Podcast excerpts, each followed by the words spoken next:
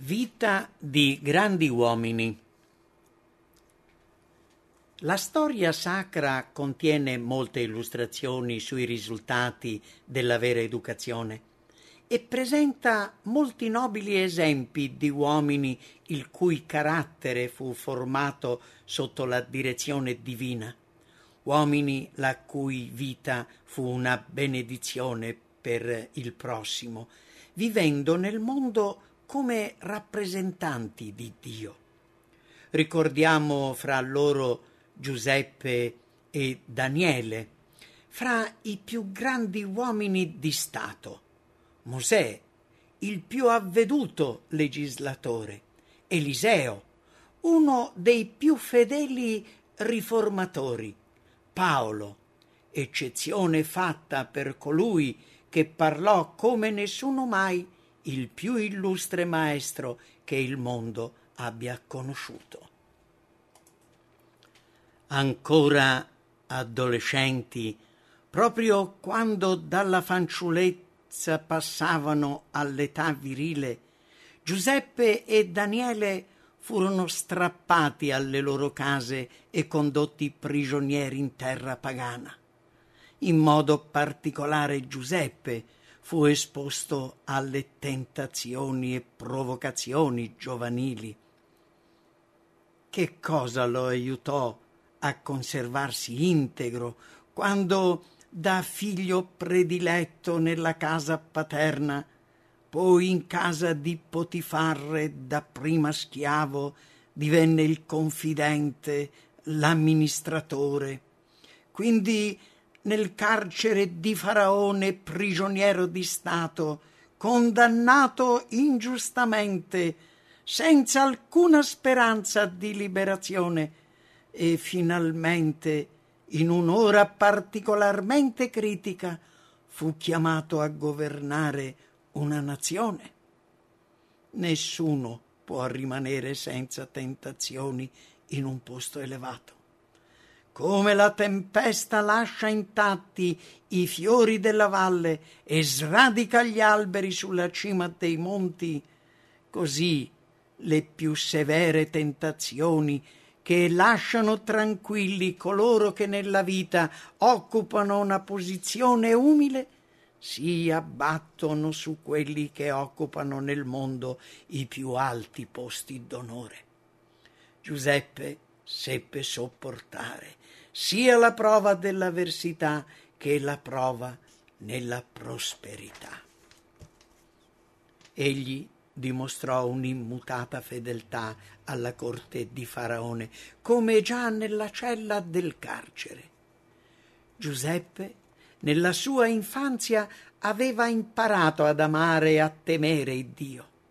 Spesso nella tenda del padre, sotto le stelle di Siria, aveva udito il racconto della visione notturna di Betel, della scala fra il cielo e la terra, degli angeli che salivano e scendevano, di colui che dal suo trono eccelso si era rivelato a Giacobbe. Aveva udito il racconto della lotta sullo Yabok, quando Giacobbe, rinunciando al peccato, si era eretto vincitore e aveva ricevuto il titolo di principe di Dio, Israele. Quando giovanetto pascolava le greggi paterne, la vita pura e semplice che viveva aveva favorito in lui lo sviluppo delle energie fisiche e mentali dalla comunione con Dio attraverso la natura e lo studio delle grandi verità trasmesse come sacro deposito di padre in figlio, gli avevano inculcato vigore alla mente e saldezza nei principi. Nella crisi della sua vita, durante quel tremendo viaggio dalla casa paterna in Canaan, e alla schiavitù di Egitto, nel guardare forse per l'ultima volta le colline che nascondevano le tende della sua famiglia, Giuseppe pensò all'Iddio di suo padre. Ricordò le lezioni udite da bambino e la sua anima fremette. Sorse così in lui la determinazione di rimanere fedele e di agire come si conviene a un suddito del Re del cielo.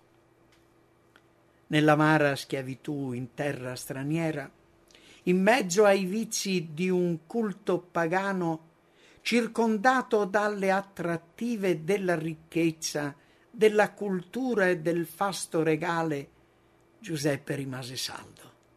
Egli aveva imparato una lezione di ubbidienza al dovere, fedele in ogni situazione della vita, dalla più umile alla più elevata. Si fece trovare pronto quando fu chiamato alla corte di Faraone. L'Egitto era la nazione più grande di tutte, per civiltà, arte e sapere, non aveva rivali.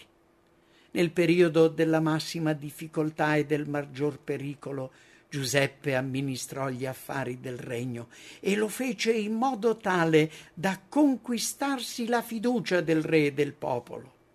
Faraone lo nominò signore della sua casa e governatore di tutti i suoi beni e per insegnare ai suoi anziani la sapienza. La parola ispirata ci rivela il segreto della vita di Giuseppe, con parole di divina potenza e di sublime bellezza.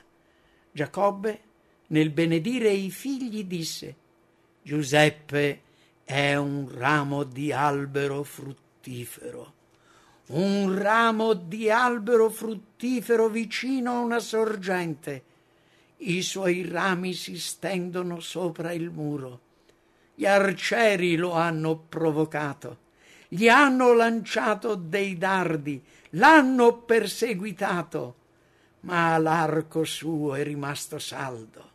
Le sue mani e le sue braccia sono state rinforzate dalle mani del potente di Giacobbe, da colui che è il pastore e la roccia di Israele, dall'Iddio di tuo Padre che ti aiuterà e dall'Altissimo che ti benedirà con benedizioni del cielo di sopra, con benedizioni dell'abisso che giace di sotto le benedizioni di tuo padre sorpassano le benedizioni dei miei progenitori fino a raggiungere la cima delle colline eterne.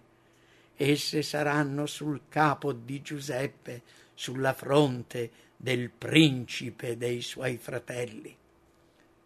La fedeltà a Dio, la fede nell'invisibile, ecco l'ancora di Giuseppe il segreto della sua forza.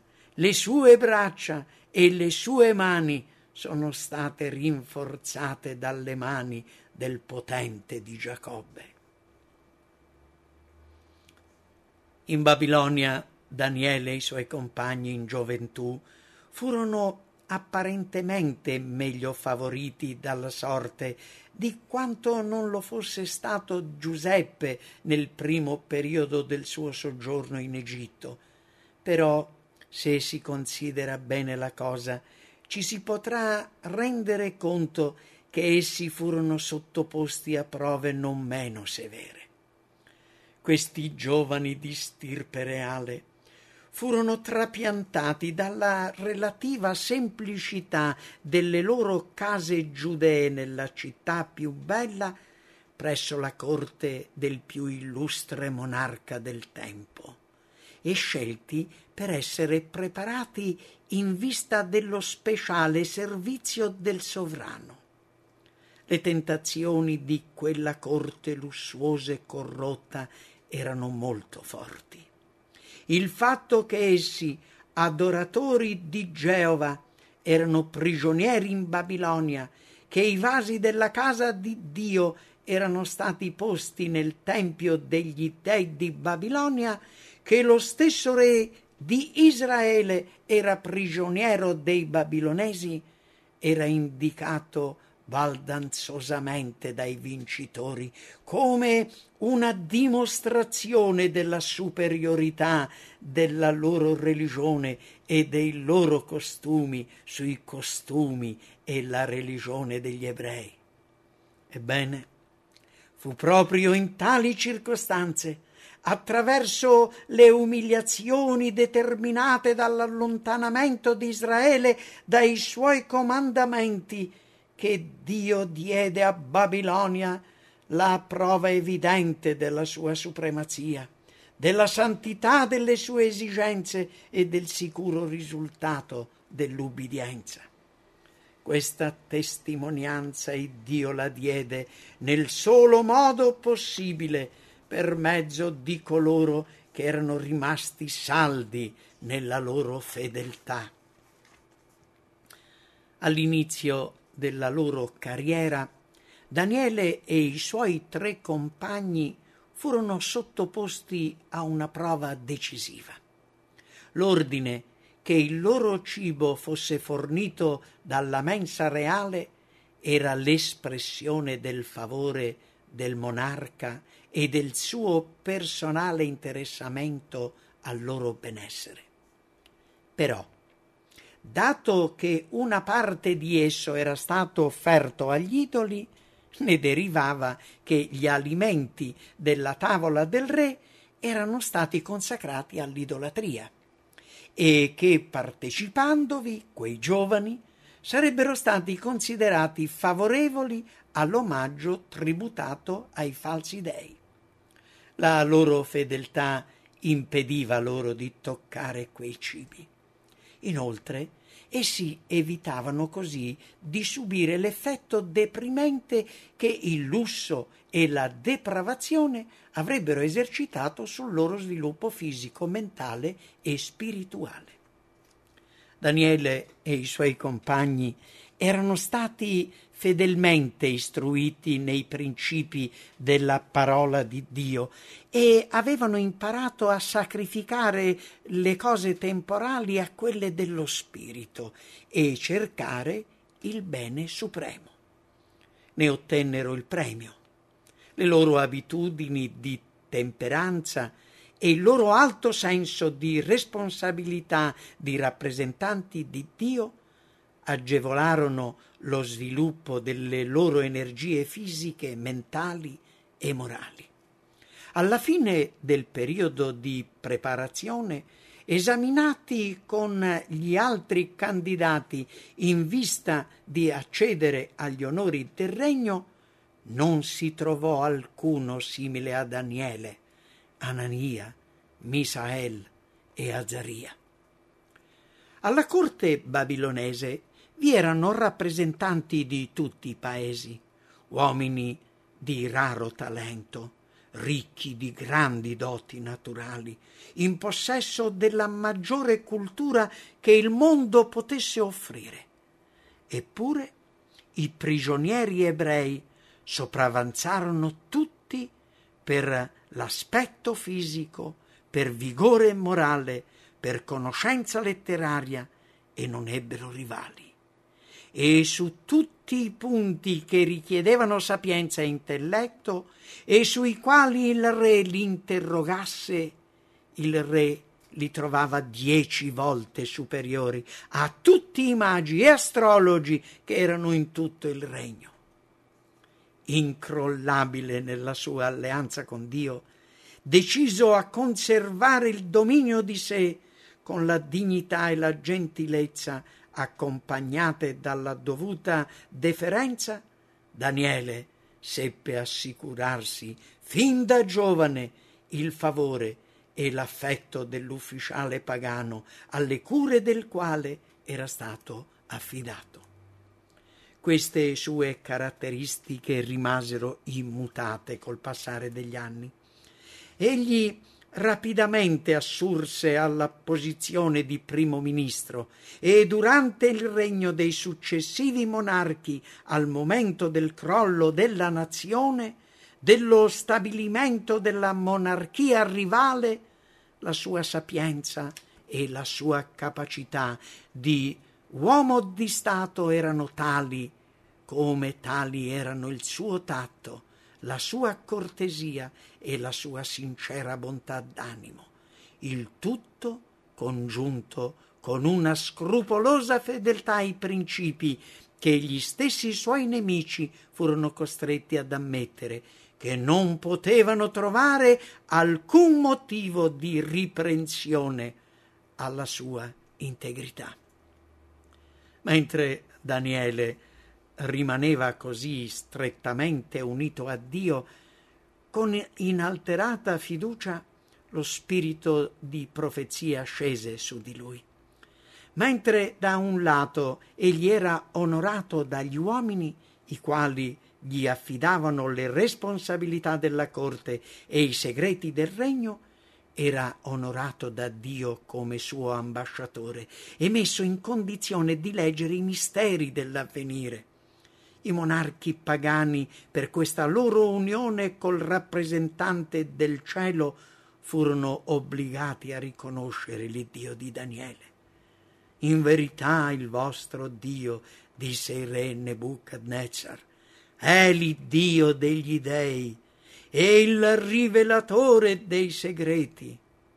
Re Dario, a sua volta, proclamò a tutti i popoli, a tutte le nazioni e lingue che abitano sulla terra, l'Iddio di Daniele è l'Iddio vivente che sussiste in eterno il suo regno non sarà mai distrutto. Egli libera e salva e opera segni e prodigi in cielo e in terra. Con la loro sapienza, quindi, e con la loro giustizia, con la purezza e la benevolenza della loro vita quotidiana, con la loro dedizione agli interessi del popolo anche se idolatra, Giuseppe e Daniele si dimostrarono fedeli a colui del quale erano i rappresentanti. Questi due uomini di Dio, in Egitto e in Babilonia, furono onorati da tutta la nazione. In essi un popolo pagano e tutte le nazioni con le quali ebbero contatto videro una illustrazione della bontà e della beneficenza di Dio, una illustrazione dell'amore di Cristo. Che vita quella di questi nobili ebrei! Quando dissero addio alla casa dove avevano trascorso la loro infanzia, neppure lontanamente immaginavano il loro alto destino. Fedeli e fermi, si abbandonarono alla guida di Dio affinché egli per mezzo loro potesse mandare a effetto i suoi piani. Le grandi verità rivelate mediante questi uomini. Il Dio desidera oggi rivelarle per mezzo dei giovani e dei fanciulli. La storia di Giuseppe e di Daniele è una illustrazione di quello che egli farà per quanti si danno a lui e cercano con tutto il cuore di compiere la sua volontà. Il più grande bisogno del mondo è il bisogno di uomini di uomini che non si possono né comprare né vendere, di uomini che sono fedeli e onesti fino all'intimo della loro anima, di uomini che non hanno paura di chiamare il peccato col suo vero nome, di uomini la cui coscienza è fedele al dovere come lago magnetico lo è al polo, di uomini che staranno per la giustizia anche se dovessero crollare i cieli. Tale carattere però non è l'opera del caso, né è dovuto a speciali favori o doni della provvidenza. Un carattere nobile è il risultato dell'autodisciplina, della sottomissione, della resa dell'io per un servizio d'amore a Dio e agli uomini.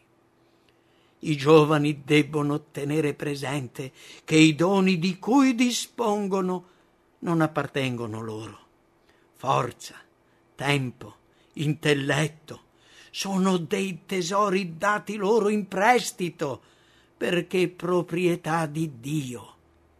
Ogni giovane dovrebbe decidere di farne l'uso migliore, perché egli è un ramo dal quale il Signore desidera frutto, un amministratore il cui capitale deve crescere, una luce che dissipa le dense tenebre del mondo.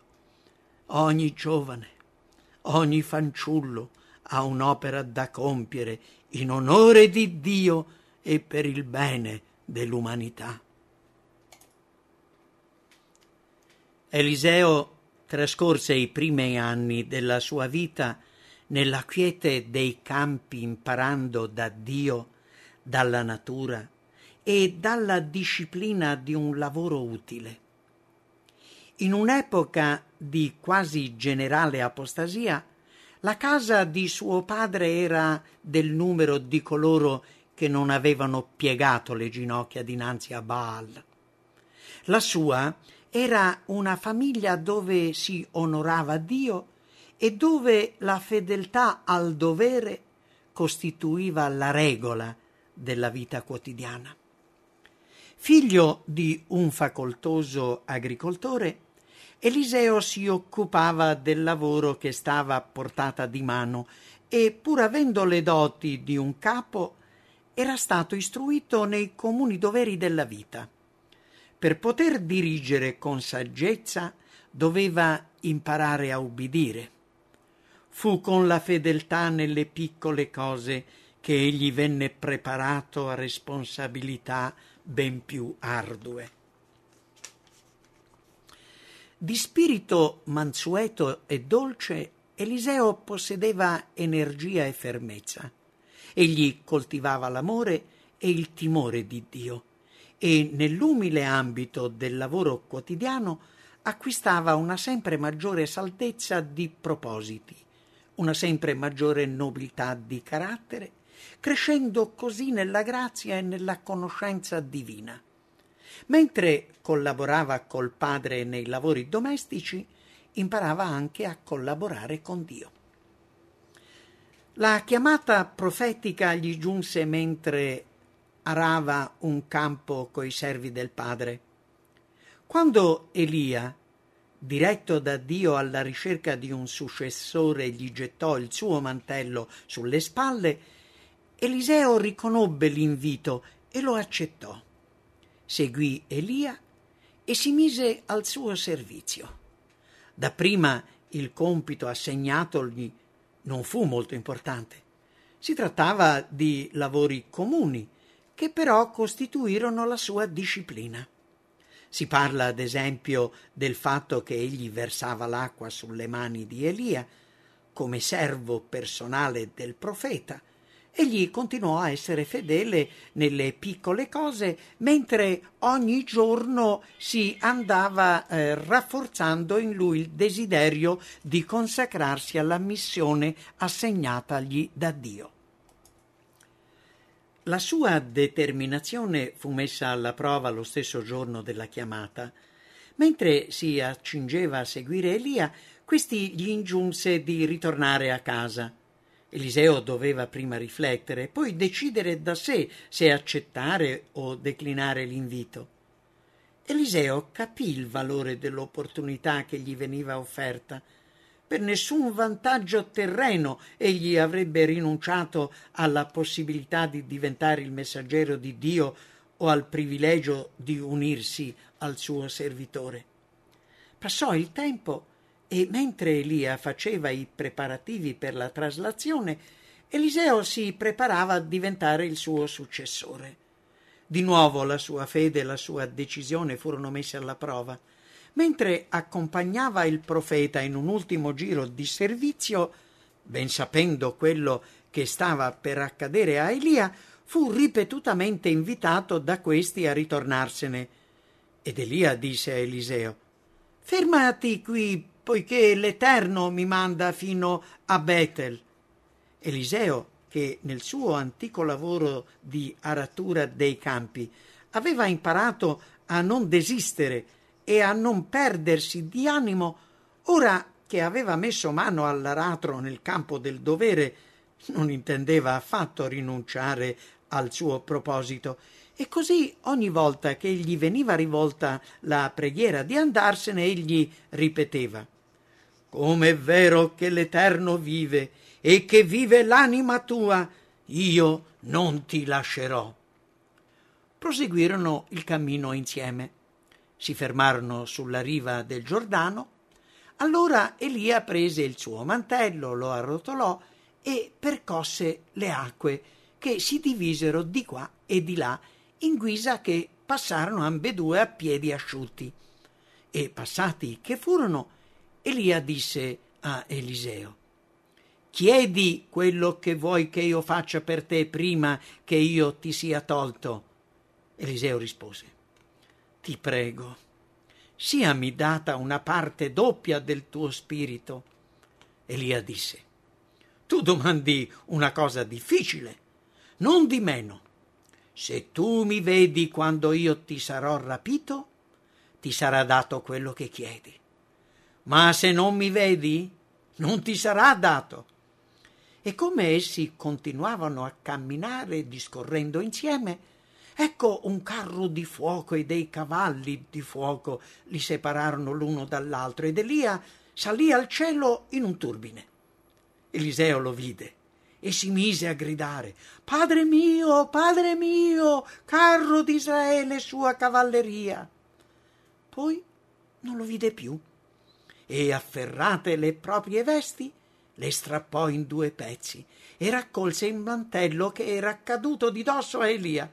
Tornò indietro e si fermò sulla riva del Giordano e preso il mantello che era caduto di dosso a Elia, percosse le acque e disse Dov'è l'Eterno, l'Iddio di Elia? E quando anch'egli ebbe percosse le acque, queste si divisero di qua e di là, ed Eliseo passò. Quando i discepoli dei profeti che stavano a Gerico di faccia al Giordano ebbero visto Eliseo, dissero Lo spirito di Elia si è posato sopra Eliseo. E gli si fecero incontro e si inchinarono fino a terra davanti a lui. A partire da quel momento Eliseo prese il posto di Elia. Colui che era stato fedele nelle piccole cose lo fu anche nelle grandi. Elia, l'uomo potente, era stato strumento di Dio per eliminare dei mali giganteschi.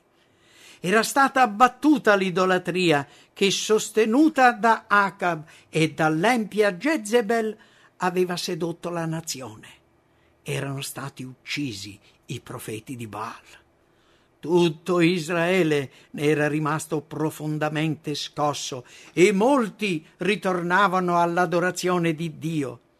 Alla successione di Elia occorreva qualcuno che sapesse guidare il popolo verso i sentieri antichi con una educazione cauta e paziente. Ebbene, Eliseo era stato preparato da Dio a tale compito, con l'educazione a lui impartita durante la sua infanzia. La lezione è per tutti. Nessuno può sapere quale scopo si prefigga la disciplina di Dio, ma tutti possono essere certi che la fedeltà nelle piccole cose rende idonei a maggiori responsabilità. Ogni atto della vita rivela il carattere e solo chi nei piccoli doveri dimostra di essere operaio che non abbia a essere confuso sarà da Dio onorato con la chiamata a incarichi molto più grandi. Quando fu strappato alla sua famiglia, Mosè era più giovane di Giuseppe e di Daniele. Non di meno gli stessi eventi che avevano plasmato la vita di questi due grandi uomini modellarono anche la sua. Egli trascorse solo dodici anni in famiglia e durante questo non lungo periodo la base della sua futura grandezza fu gettata dalla mano di una persona non molto conosciuta. Jochebed era una donna e una schiava. La sua sorte nella vita era umile e il suo fardello pesante. Eppure, se si eccettua Maria di Nazareth, nessun'altra donna ha recato al mondo tanta benedizione come lei. Sapendo che il figlio le sarebbe stato tolto ben presto per essere educato da chi non conosceva il Dio, essa fece tutto il possibile per unire l'anima del figlio al cielo e si adoperò per inculcare nel suo cuore amore e fedeltà a Dio. L'opera fu svolta con tanta cura che Mosè, nonostante i vari influssi contrari ai quali fu esposto, mai abbandonò quei principi di verità che rappresentavano il principale obiettivo degli insegnamenti materni, insegnamenti che scaturivano dalla stessa vita di Jochebed. Dall'umile terra di Goshen Mosè passò al palazzo di Faraone e fu accolto dalla principessa egizia come un figlio amato e prediletto. Nelle scuole di Egitto Mosè conseguì la più alta istruzione civile e militare. Dotato di grande attrattiva personale, bello, aitante, colto, dal portamento regale, rinomato come capo militare, egli diventò l'orgoglio della nazione. Il re d'Egitto era anche membro della classe sacerdotale e così Mosè, sebbene rifiutasse di partecipare al culto pagano, fu iniziato a tutti i misteri della religione egizia. L'Egitto era a quell'epoca la nazione più potente e più civilizzata. Il figlio di Jochebed, in qualità di futuro sovrano, era l'erede degli onori più ambiti che il mondo potesse offrire. Vi era non di meno una scelta ancora più bella. Per l'onore di Dio e per la liberazione del suo popolo oppresso, oppresso Mosè rinunciò alle glorie di Egitto e il Signore allora prese cura della sua preparazione. Il figlio di Jochebed non era ancora pronto per la grande opera della sua vita. Doveva imparare una lezione di dipendenza dal potere divino. Egli confidava di poter liberare Israele con la forza delle armi. Con tale proposito Mosè arrischiò tutto per tutto e fallì.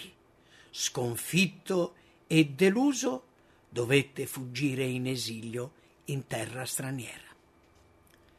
Nella solitudine di Madian, il futuro condottiero di Israele trascorse quarant'anni come pastore di pecore.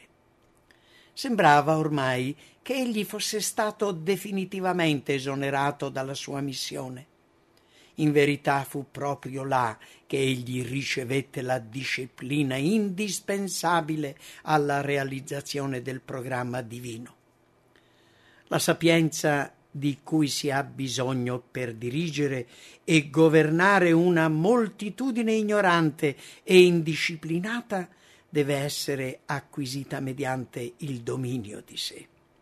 Era con la cura delle pecore e dei teneri agnelli che Mosè doveva formarsi quell'esperienza che avrebbe fatto di lui il fedele e paziente pastore di Israele, per diventare il rappresentante di Dio, egli doveva essere istruito da lui. Gli influssi dai quali era stato circuito in Egitto, l'affetto della madre adottiva, la sua posizione di nipote del re, il lusso e il vizio che in mille forme esercitavano il loro richiamo, le sottigliezze e il misticismo di una falsa religione avevano prodotto una profonda impressione sulla sua mente e sul suo carattere. Tutto ciò scomparve nella rigida disciplina del deserto. In mezzo alla solenne maestà delle isolate montagne, Mosè era solo con Dio. Egli poteva vedere scritto ovunque il nome del Creatore. Gli pareva di trovarsi in sua diretta presenza. Così svanì la sua baldanza, perché di fronte all'essere infinito egli sentì quanto l'uomo sia debole, limitato, insufficiente. Fu là che Mosè assimilò quello che poi doveva accompagnarlo durante tutti gli anni di lavoro e di perplessità, il senso della personale presenza di Dio. Egli non vide solo la futura manifestazione di Cristo incarnato, ma vide anche il figliuolo di Dio accompagnare le schiere di Israele in tutte le loro peregrinazioni quando era incompreso e calunniato, bersaglio di rimproveri, di insulti, alle prese col pericolo e con la morte, Mosè rimase saldo, costante, come vedendo l'invisibile. Mosè non si limitò a pensare a Dio, lo vedeva. La sua visione era di continuo dinanzi agli occhi suoi mai egli perse di vista il suo volto. Per Mosè la fede non era una congettura, ma una realtà. Egli credeva che Dio dirigeva la sua vita in ogni suo particolare e così seppe riconoscere l'azione divina in ogni dettaglio. In lui egli si confidò per ricevere la forza di vincere la tentazione desideroso di svolgere nel modo migliore l'opera assegnatagli, ripose con un'assoluta fiducia nella potenza di Dio. Conscio del proprio bisogno di aiuto, lo chiese, lo accettò con fede e andò avanti, certo di poter fare affidamento su quella divina potenza soccorritrice. Fu questa l'esperienza che Mosè fece durante i quarant'anni trascorsi alla scuola del deserto. La sapienza infinita non stimò troppo lungo quel periodo di tempo, non ritenne troppo alto il prezzo in vista del conseguimento di una tale preparazione. I risultati di questa preparazione e delle lezioni allora impartite non sono legate unicamente alla storia di Israele, ma a tutto ciò che da allora fino ai nostri giorni ha potuto contribuire al progresso del mondo. La più grande testimonianza resa alla grandezza di Mosè è quella della parola ispirata. Non è mai sorto in Israele un profeta simile a Mosè col quale l'Eterno abbia trattato faccia a faccia. Il fiero vigore e la potenza intellettuale di un rabbino di Gerusalemme si unirono nell'opera dell'Evangelo alla fede e all'esperienza dei discepoli galilei che avevano seguito Gesù. Cittadino romano, nato in una città di gentili, giudeo non solo di nascita ma anche e soprattutto per educazione, per ardore patriottico e per fede religiosa, allevato a Gerusalemme dal più eminente dei maestri, istruito in tutte le leggi e le tradizioni dei padri, Saulo da Tarso incarnava l'estremo orgoglio e i pregiudizi della sua nazione. Ancora giovane, diventò membro del Sinedrio e fu da tutti considerato uomo d'avvenire, difensore zelante della fede ereditata dai padri. Nelle scuole teologiche di Giudea la parola di Dio era stata messa da parte e sostituita dalle speculazioni umane, era stata defraudata del suo potere dalle interpretazioni e dalle tradizioni rabbiniche.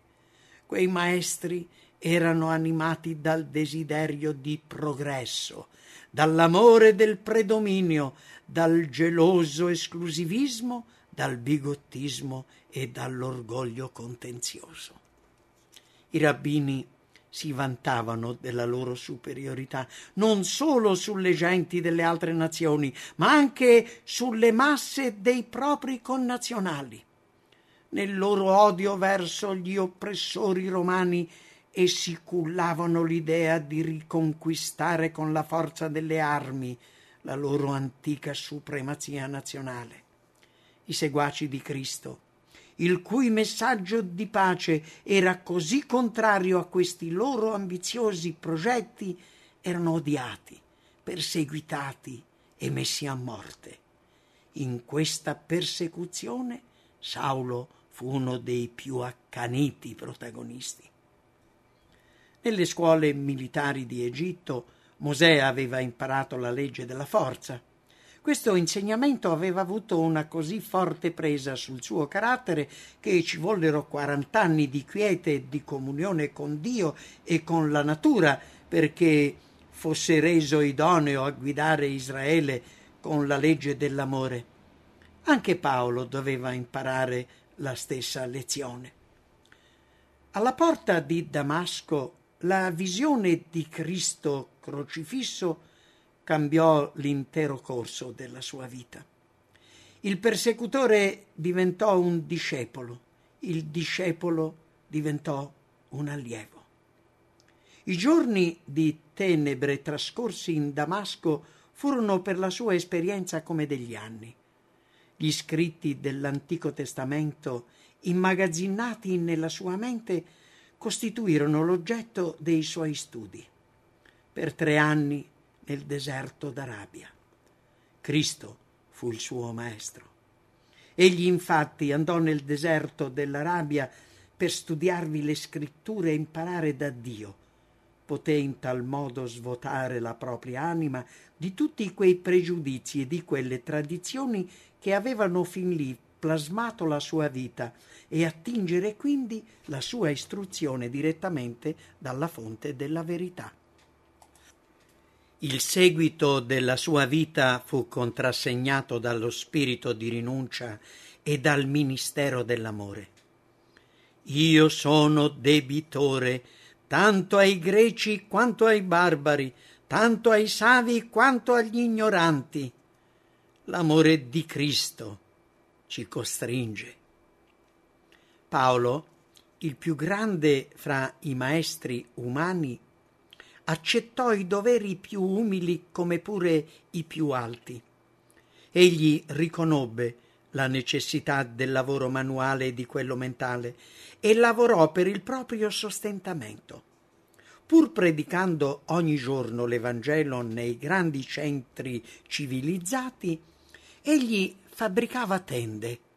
Nel suo discorso di addio agli anziani di Efeso ricordò Queste mani hanno provveduto ai bisogni miei e di coloro che erano con me.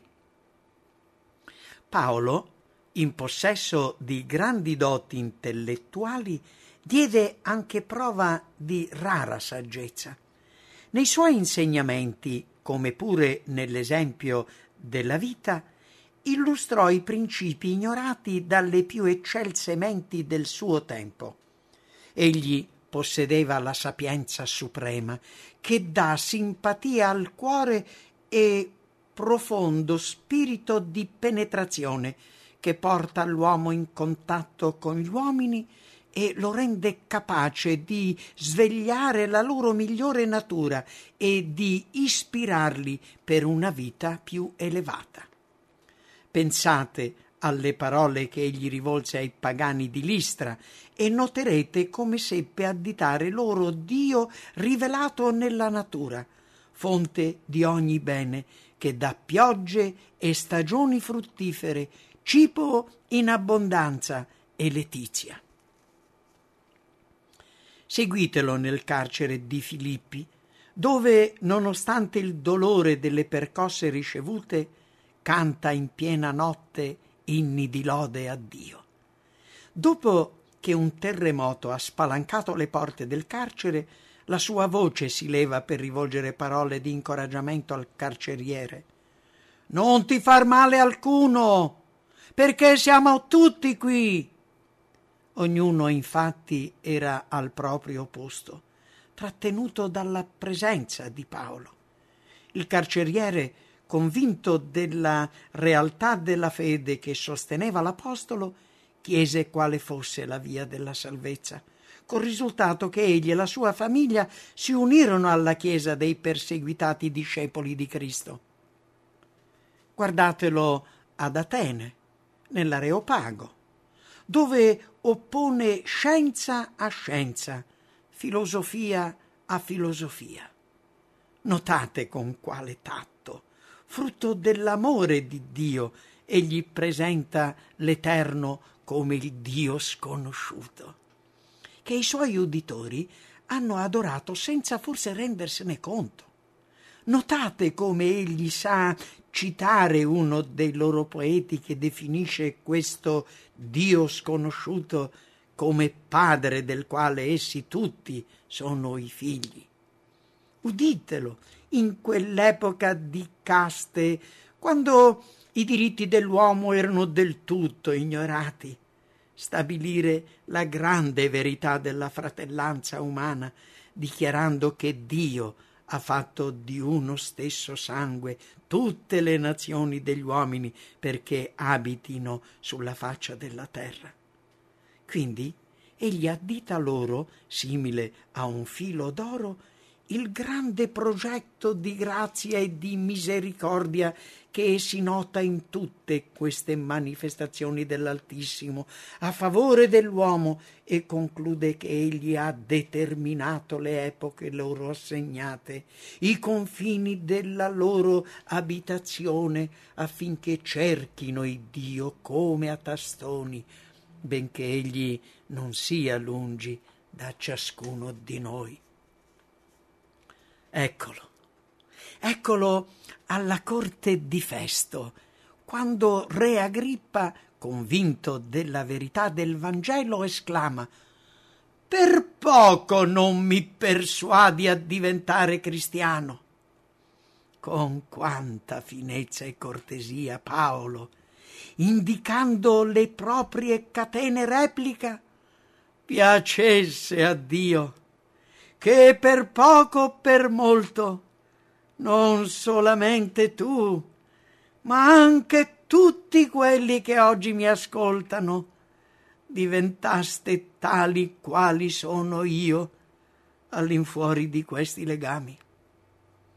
Così trascorse la sua vita che egli stesso descrisse, spesse volte in viaggio, in pericoli sui fiumi, in pericoli di ladroni, in pericoli per parte dei miei connazionali, in pericoli per parte dei gentili, in pericoli in città, in pericoli nei deserti, in pericoli sul mare, in pericoli fra falsi fratelli, in fatiche in pene, spesse volte in veglie, nella fame nella sete, spesse volte nei digiuni, nel freddo e nella nudità. Ingiuriati benediciamo, perseguitati sopportiamo, diffamati esortiamo, contristati e pur sempre allegri, poveri eppure arricchenti molti, non avendo nulla, eppure possedenti ogni cosa. Egli trovò gioia nel servizio e alla fine della sua carriera di arduo lavoro nel rievocare le lotte sostenute e le vittorie riportate, poté dire Io ho combattuto il buon combattimento. Queste storie di così palpitante interesse sono di grande importanza per i giovani. Mosè rinunciò alla prospettiva del regno. Paolo ai vantaggi della ricchezza e dell'onore in seno al suo popolo, accettando di soffrire al servizio di Dio. A molti la vita di questi uomini sembra piena di rinunce e di sacrifici. Domandiamoci, fu davvero tale? Mosè stimò l'obbrobrio di Cristo maggiore della ricchezza dei tesori di Egitto. Egli così pensava perché così era. Paolo disse, le cose che m'eran guadagno, io le ho reputate danno a cagion di Cristo. Anzi, a dir vero, io reputo anche ogni cosa essere un danno di fronte all'eccellenza della conoscenza di Cristo Gesù, mio Signore, per il quale rinunciai a tutte codeste cose e le reputo tanta spazzatura a fin di guadagnare Cristo. Paolo era pienamente soddisfatto della scelta fatta. A Mosè fu offerto il palazzo di Faraone e il trono, ma c'erano presso quelle corti reali i piaceri peccaminosi che fanno dimenticare Dio, ed egli preferì i beni permanenti e la giustizia. Anziché legarsi alla ricchezza dell'Egitto, Mosè consacrò la propria vita al programma di Dio. Anziché proclamare leggi in Egitto, egli redasse, guidato dall'Eterno, le leggi per il mondo e diventò uno strumento nelle mani dell'Altissimo per insegnare agli uomini principi che rappresentano la salvaguardia della famiglia e della società e che sono la pietra angolare della prosperità della nazione. Questi principi sono oggi riconosciuti dai più eminenti uomini del mondo come l'espressione di quanto di meglio ci possa essere nei governi terreni. La grandezza dell'Egitto è nella polvere. Sono scomparse la sua potenza e la sua civiltà, ma l'opera di Mosè non può perire perché i principi allo stabilimento dei quali egli consacrò la sua esistenza sono eterni.